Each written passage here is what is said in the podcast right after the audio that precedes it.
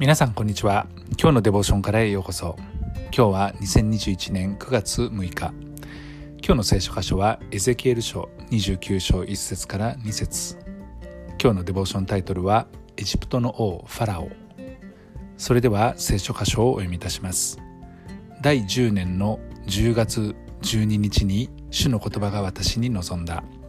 人の子よあなたの顔をエジプトの王ファラオに向けて王とエジプトの全土に対して予言し語っていなさい。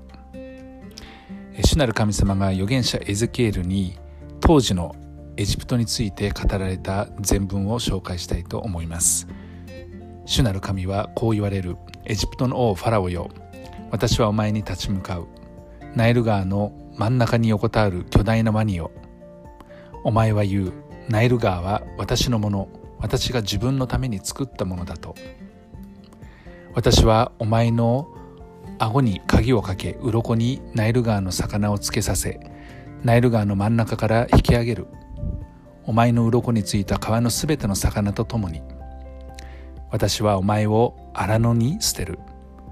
ナイル川のすべての魚と共にお前は地面に倒れたままで引き取る者も葬る者もいない。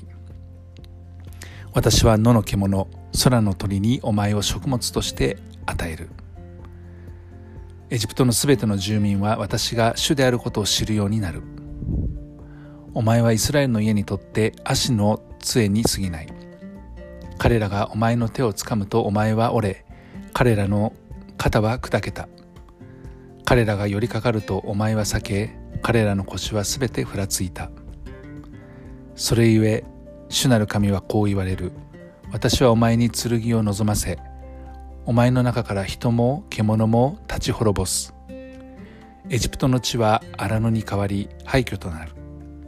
その時彼らは私が主であることを知るようになる。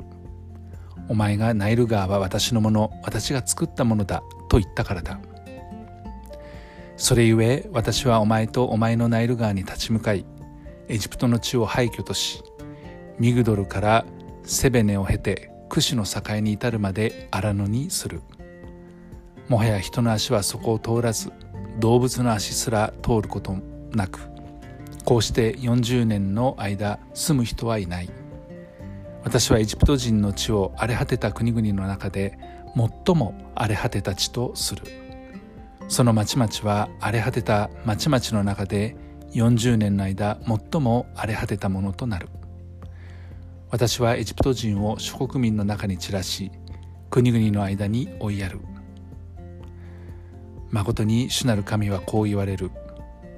40年が終わると私は散らされていた諸国民の間からエジプト人を集める。私はエジプトの繁栄を回復する。私は彼らを出身地である上エジプト人の地に帰らされる。そこで彼らはささやかな王国を作る。それは他の王国よりも低くもはや彼らが他の国々の上に立つことはない。彼らが他の国々を踏みつけることがないように私は彼らを小さくする。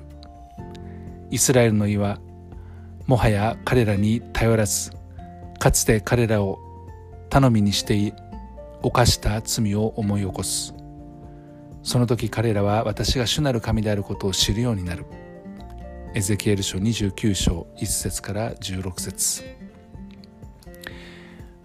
この聖書箇所を読んで本当に私たちは傲慢傲慢にならないように高ぶる心にならないようにそのような思いを持つことのないように気をつけたいというふうに思いました。